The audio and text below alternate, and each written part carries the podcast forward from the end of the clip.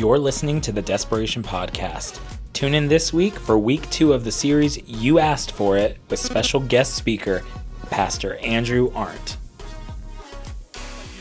Welcome back to DSM. It's the summer edition. We have so many of our friends and colleagues out traveling. And so we just thought we would change things up over the course of this month and do something a little bit different to be able to get in each other's worlds a little bit. Sometimes we can come into this tent week after week and just stare in a dark room at the back of someone else's head and listen to me yell for 45 minutes in a microphone. And so we just thought we would change it up a little bit.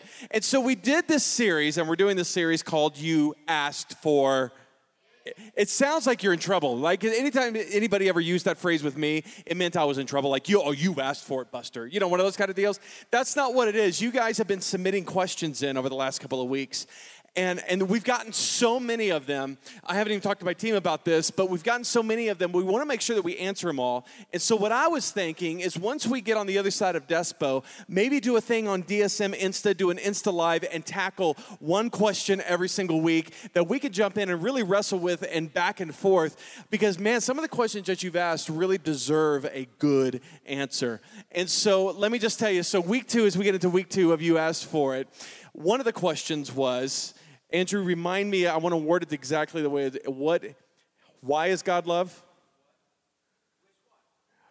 All right, give me the first one.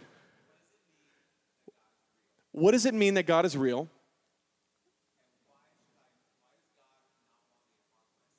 Why does God not want me to harm myself?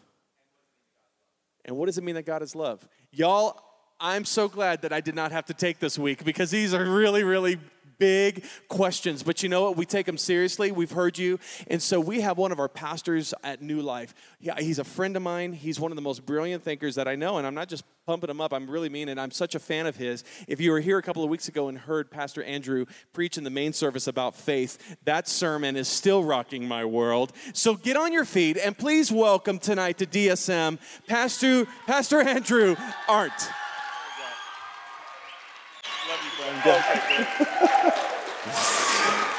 oh my gosh. When my you can sit down. When my daughter was about 5 years old, one time she described something that we were doing as too many much, and that was too many much. But thank you for that. I appreciate it. Uh, my name is Andrew, uh, one of the pastors on staff here. I'm a teaching pastor mainly with Friday night, but I teach in other places. Got some Friday nighters in the crowd. Good to see you. But I teach in other places when they ask me. And little bio on me, just to give you some context. Uh, born and raised in the church, grew up in a little church in Wisconsin, five or six hundred people. And uh, New Life was always on our radar screen, actually. Uh, our senior pastor was friends with some of the leadership here, and there was a lot of back and forth. So um, when I graduated high school, I went on to Oral Roberts University. So we got some ORU people in the room.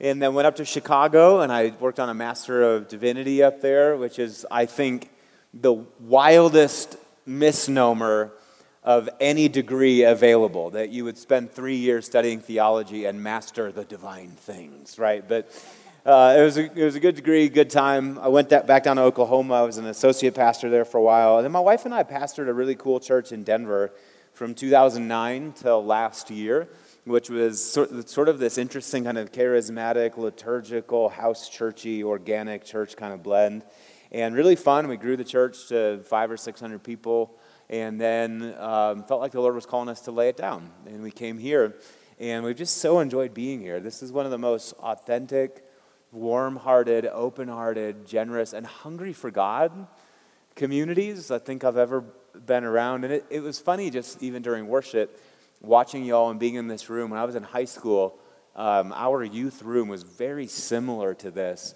and I thought about how, you know, I'm, I'm going to be 37 this summer. So I think that makes me an official old guy. Um, high school for me, 20 years ago already. Unbelievable. But I thought about how, while we were worshiping, how um, those years of your life, God just does something.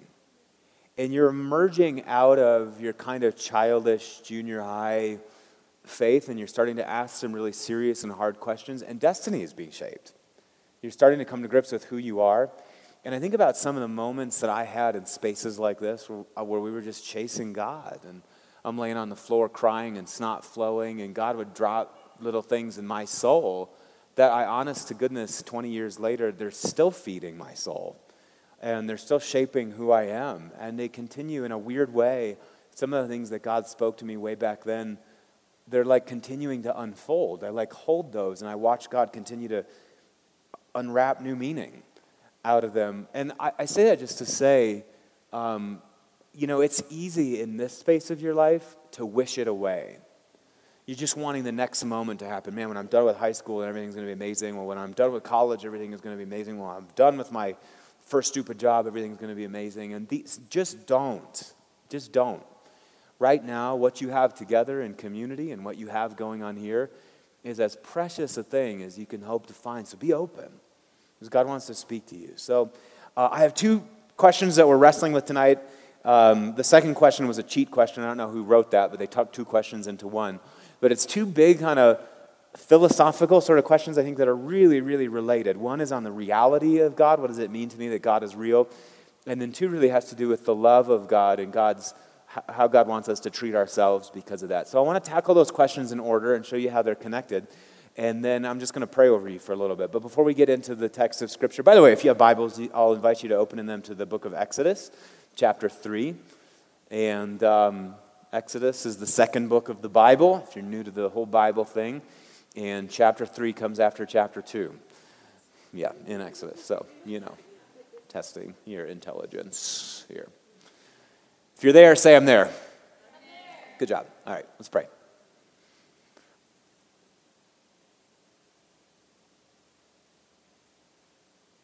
Holy God, we worship you. We worship you. We worship you. May our spirits rise to meet your spirit in these moments that we have together. The scripture that you have given to us is an inexhaustible treasure of wisdom and insight. But the New Testament actually says that that inexhaustible treasure of win- wisdom and insight is what it is because it points to the one in whom are all the hidden treasures of wisdom and knowledge. It's Jesus, the Lord. And Jesus, you said that wherever two or three were gathered in your name, that you'd be there in the midst of them, and that you'd be there to bind and to loose, which I think means that what is evil in our midst, you'll wrap it up and what is stored up by way of goodness in the heart of God, that you'll release it into our midst. So I can't pray any better than that tonight. I'm asking that where we are together, this space where we have two or three and so many more, that you would bind up every evil thing in this space tonight. Everything that is thwarting destiny in us, everything that's thwarting relationships, everything that is making life miserable, every single thing that comes from the pit of hell. We're asking that you would bind it tonight. And then we ask that you would loose all of the power of the kingdom of heaven into this space. Lord Jesus, we ask that you would rise up in your strength. Holy Spirit, we ask that you would fall in your power. And Father, we ask that your fathering love would be here and that we would walk out of this place tonight knowing nothing other than the good love of God that comes to us in the Father and the Son and the Holy Spirit. So that's what we're asking. We're asking that the words of our mouths tonight, Lord, and the meditation of our hearts would be acceptable in your sight. Oh, Lord, our strength and our Redeemer, in the name of the Father and the Son and the Holy Spirit, and all of God's people said, Amen. You're excited. Exodus chapter 3. You know, this is an iconic and treasured passage in uh, the history of the Jewish people and, uh, and Christians for the last 2,000 years, and for good reason. Exodus 3 and verse 1. Now, Moses, Moses would later become the deliverer of the people of God out of Egypt. Now, Moses was tending the flock of Jethro, his father in law, the priest of Midian. And you might remember in the story of Moses that there was a moment where he kind of thought, I'm the designated one to lead the people of God up out of Egypt. And so he got all kind of fired up about that, and he wound up killing an Egyptian person, and somebody saw it, and um, it was a bad day for Moses, and so he ran. Into the desert. He's really running away in some ways from his calling, a calling that he had tried to execute on his own power and not in the power of God. And so he has this, God's kind of dialed him up for a really profound encounter. And so he led his flock to the far side of the wilderness and he came to Horeb, the mountain of God. And there the angel of the Lord appeared to him in flames of fire from within a bush.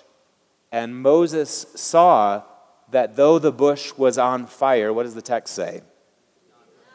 It was on fire, but it did not burn up. So it burned, but it was not consumed. Okay? There's something in that. The question that we're tackling first is what does it mean to me that God is real? And this text, I think, gives us a window into it. So Moses saw that though the bush was on fire, it did not burn up. And so Moses thought, I will go over and I will see this strange sight, why the bush does not burn up. And when the Lord saw that he had gone over to look, God called to him from right within the bush, Moses, Moses. And Moses said, Here I am. Do not come any closer, God said. Take off your sandals, for the place where you are standing is holy ground. And then he said, I'm the God of your father, the God of Abraham, the God of Isaac, and the God of Jacob. And at this, Moses hid his face because he was afraid to look at God, the inexhaustible holiness of God. I was rushing at Moses. And he was afraid to look at God. And God begins to speak to him about what he wants Moses to do in terms of delivering the people from, uh, from Egypt. And jump down to verse 13. Moses said to God, Well, suppose I go to the Israelites and I say to them, The God of your fathers has sent me to you, and they ask me, What is his name? Uh, then what shall I tell them, right? So suppose I go to them and I go, Hey guys, uh, no, really, really, I'm going to get you up out of Egypt. And they go, Well, what's the name of God? Who's the God that sent you? What am I supposed to tell them? And God says to him, God says, Tell them, verse 14, I am who I am. This is what you are to say to the Israelites I am has sent me to you. Such an evocative phrase I am who I am. God is saying to Moses, I'll tell you who I am.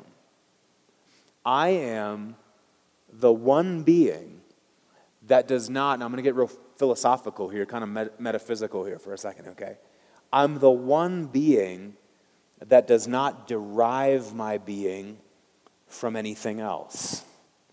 So I am not because anything else is, but I am because I am. It's provocative, mysterious language that's intended to convey a really profound truth about the being of God to Moses. Every created thing is because something else is. You are because your parents were. You are because of the food that you eat and the air that you consume and the water that you drink and all of that. And everything else that exists exists because something else exists. All existence is derivative in some way. Are we on the same page tonight? But God, God is the one being whose existence is not derivative in any way. And that sets God in this completely different category from us, a completely different category from us. It makes it such that God, it's the best way to say it, God is such that he does not compete with us for space. So God is not one very large being rattling around in the cosmos that we have to kind of watch out for, okay? God is, as some of the philosophers and theologians have said, God is the ground of all beingness. God is not one thing among many things, but God is the very essence of thingness. He's where all thingness comes from. And so his glory can rest on things, his presence can rest on things without consuming them or without competing with them. Are we on the same page? That's the whole importance of the burning bush that God can be fully present in there on that burning bush, and the bush is not pushed out of the way by God. But in fact, the bush finds its bushness in God. the bush, the bush is elevated by God. The bush is transformed by God. The bush is, to use New Testament language, the bush is transfigured by the glory of God because God and the bush are not competing for space. Are we on the same page tonight? One of the great poets of the church, a man by the name of Dante Alighieri, an Italian poet, wrote The Divine Comedy, one of the greatest, I think maybe the greatest poem that any human being has ever written. And one of the things that he said about God in this poem, follow me now, is he says about God, he says, God, you are the one who circumscribes all, but you are circumscribed by nothing. In other words, to circumscribe is to um, circum, right, right, and then scribe, right, around it. So God, His, follow me now, you can trace His presence around every point in created reality, but you could never draw a line around Him. God is not one being among many. He's not one thing among many things, but He's the space in which our thingness finds itself. He's on a totally different plane from us. The Apostle Paul was talking to a group of very philosophically minded Greek folks in the city of the ancient city of Athens, and he says to them this. It's on the screen behind me. Exodus chapter, sorry, Acts chapter 17. Put the next slide up. Paul says that the God who made the world and everything in it is the Lord of heaven and earth, and he does not live in temples built by human hands.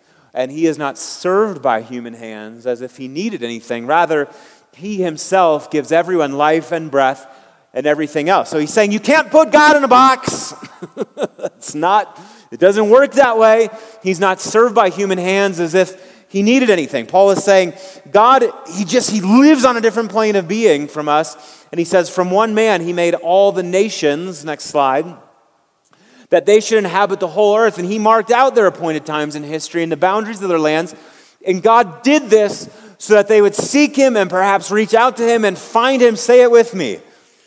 Though he is not far from any one of us. There are times that we come to these sort of crisis points in our life where we go, I don't know where God is, I can't feel him, I can't see him. If the biblical tra- claim about God is true, then there has never been a moment of your life or my life when we were outside of the presence of God. When he was not closer to us than our very skin, than our very breath, when he was not near to us on a molecular level, on a subatomic level Paul says in the book of Colossians that in Christ Jesus, all of us, uh, this is the way that he talks about it, he says that we all subsist in him. It means that somehow our being coheres in him. Like we are what we are because he is what he is. And he's always near. And so he says he's not far from any one of us. Next slide. For in him we live and move and have our being. As some of your own poets have said, we are his offspring. In him we live and move and have our being.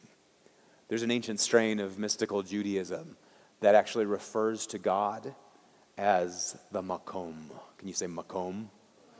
Makom means the place. God is not a supreme being that we're competing with. God is our place. God is our home. God is the one in whom we live and move and have our being. And like I said earlier, I grew up in the church, and as a kid, I was always kind of aware of God. But in my mind, God was uh, more like Santa Claus or the Greek god Zeus or something than he was the biblical God. And I just always kind of thought, you know, in your awareness of God, like God the Father is kind of easy to picture. And he's sort of this white man with a long beard sitting in a cloud up there somewhere who kind of jumps into time here and there to do things, either to reward people or to punish people. And that was kind of my idea. And I mostly had a friendly relationship with God. But it was, it was, it was childish.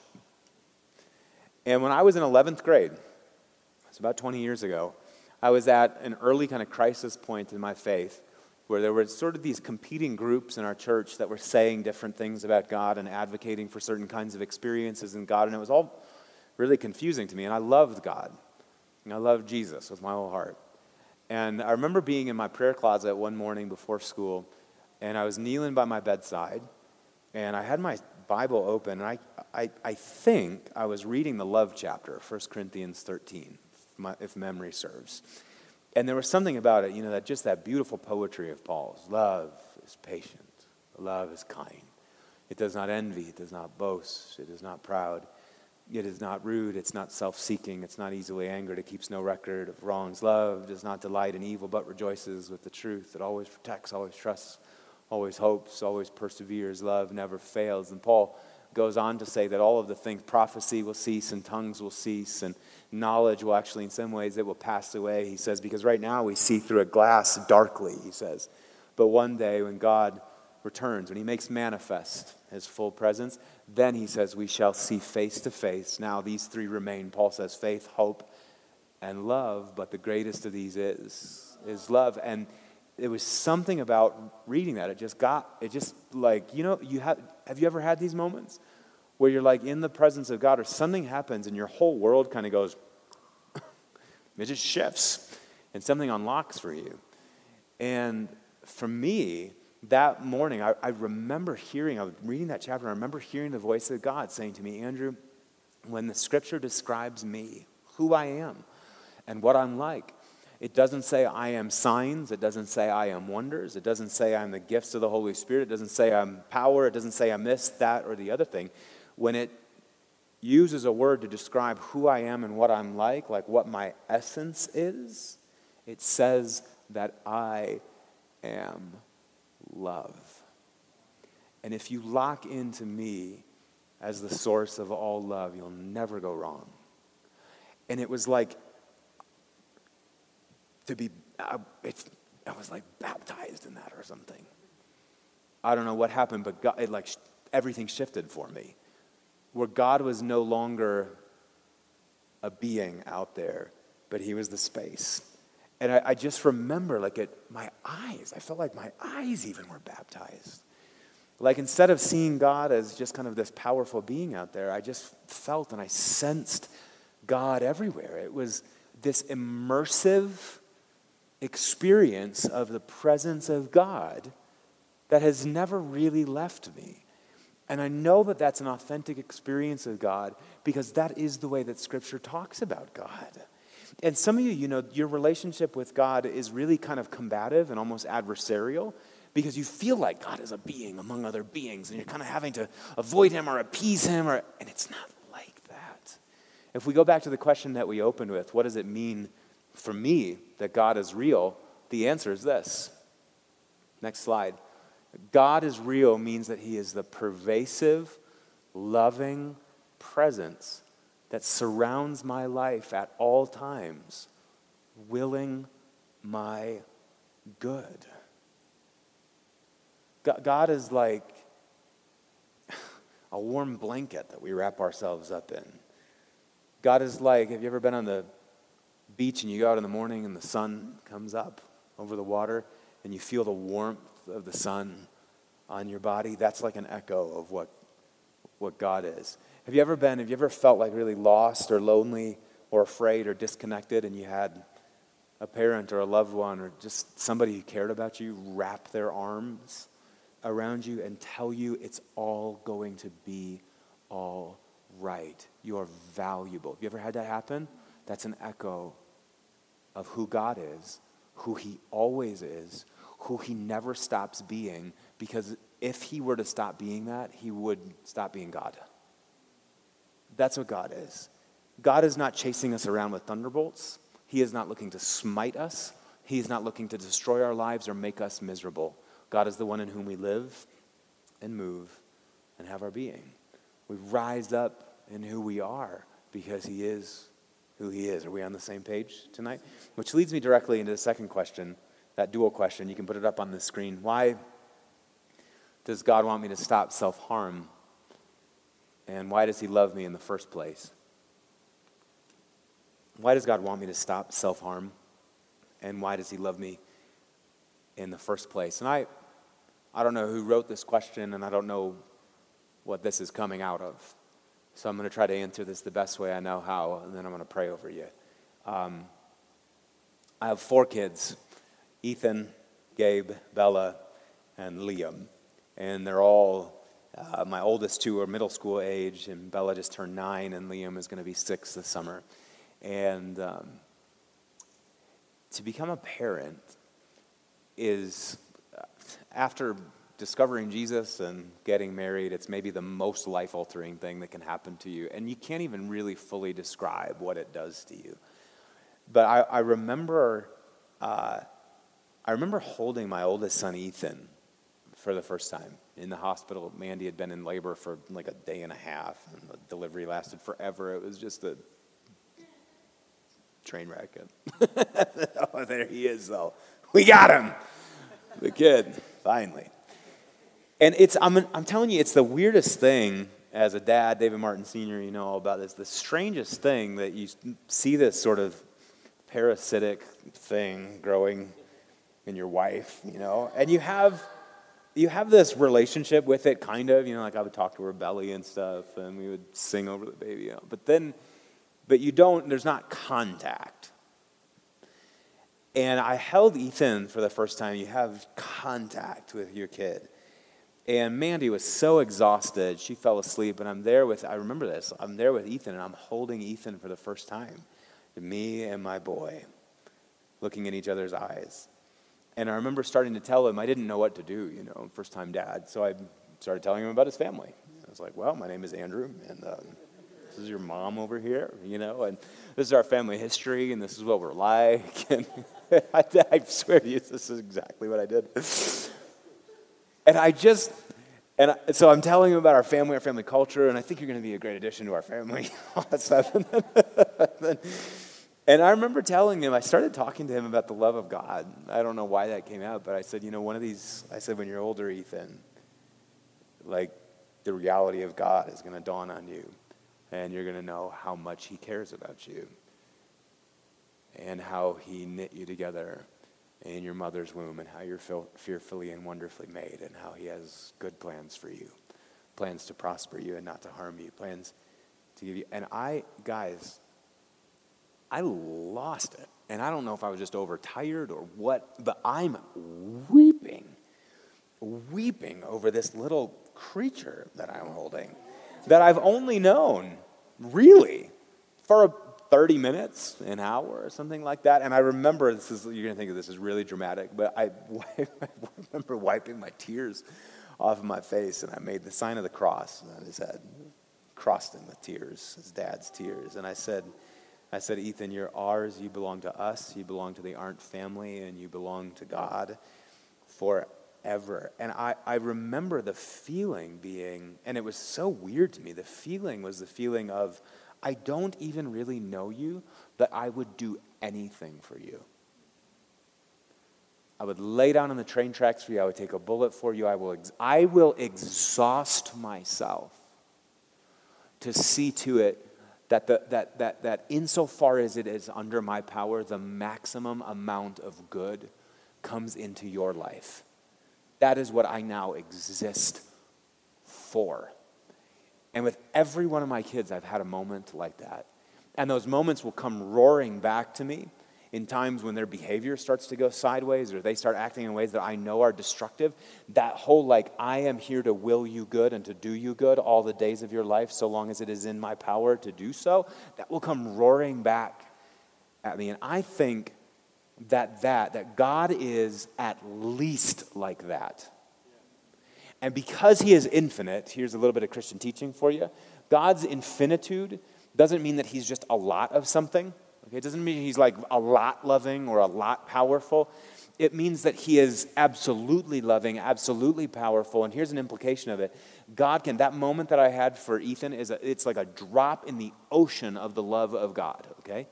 And God can tilt the whole of his fatherly affection towards each one of us. Like, think about it all of his love towards each one of us without robbing anybody else. Like you like each one of you in this room is the special object of God's affection. At one point in the New Testament, Hebrews chapter 12, the writer of Hebrews actually says that you have come into the church of the firstborn. Do you know that when God held each one of you, it was like you were the first time he'd had that experience? And every moment of your life is like me holding Ethan, except multiplied by the infinitude of God. The will to do good all the days of your life. One of the great scholars of the church, doctors of the church, Thomas Aquinas in the 11th century, said that to love is to will the good of the other as other.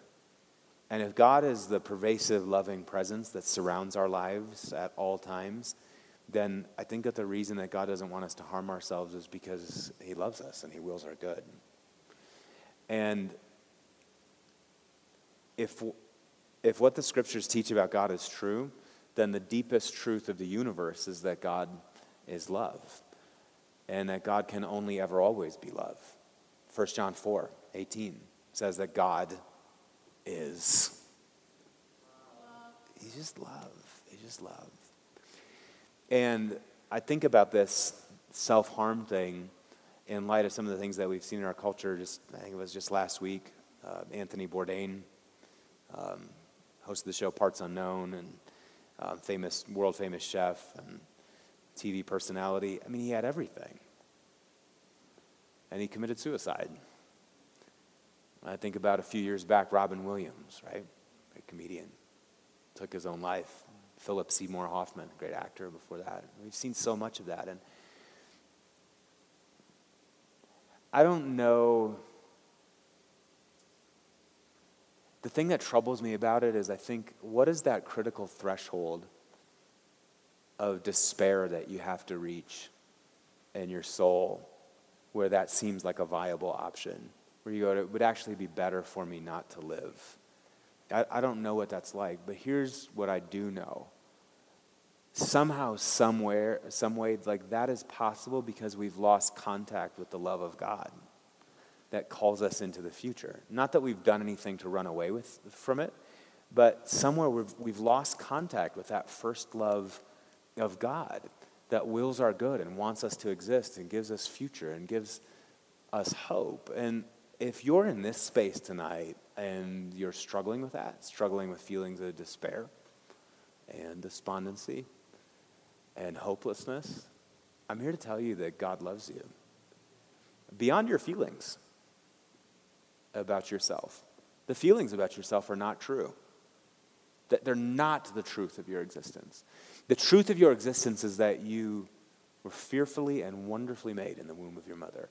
The truth of your existence was that you were worth the price of the Son of God to God the Father. The truth of your existence is that God has never stopped thinking fondly of you, and He never will, no matter what you do, and no matter how you treat yourself, and no matter how you treat other people, and no matter how hopeless your life may seem at times. He wills your good, He wants your good. And He believes things for you that you cannot right now believe or see for yourself. And that's where faith comes in. that we stretch out beyond our feelings and beyond our thoughts into the realm of the truth of who God is. So, the answer to the question, um, why does God want me to self, stop self harming, is that God loves you. And what does it mean that He's love? Is that God loves you and wants you to stop self harm because He is love. And He can do no other. So we're going to break in a minute um, to have some table discussion time, but I just want to take this moment just to pray and to invite the Spirit in. Um, so would you just get open here for a moment? And if you're in a space tonight where despair has reached critical thresholds in your life, and you feel like there are places where you're, you feel like you're almost engulfed in it, or just even, it doesn't even have to be engulfed. Like just that mild, uh, the nagging thoughts of the enemy that come to you that tell you that your life is worthless and meaningless and that God's mad at you. If that's you, would you just hold that up before the Lord? Just get real open. In the Spirit of God, we invite you. We invite you. We invite you to move over that. We invite you to speak over that. And we say no to that in the mighty name of Jesus those things, those feelings of meaninglessness and hopelessness and despair and despondency and being unloved and unworthy, those are the things that in the mighty name of Jesus we bind up tonight. And we loose the power of the kingdom into those spaces. We loose love and we loose joy and we loose worth and value. We loose, oh, we loose the smile of God into each soul. Then we ask that these precious ones in this space tonight would rise up in every way, that they would rise up in all of the delight that you have for them. A delight that predates their coming into the world and will never stop pursuing them all the days of their lives.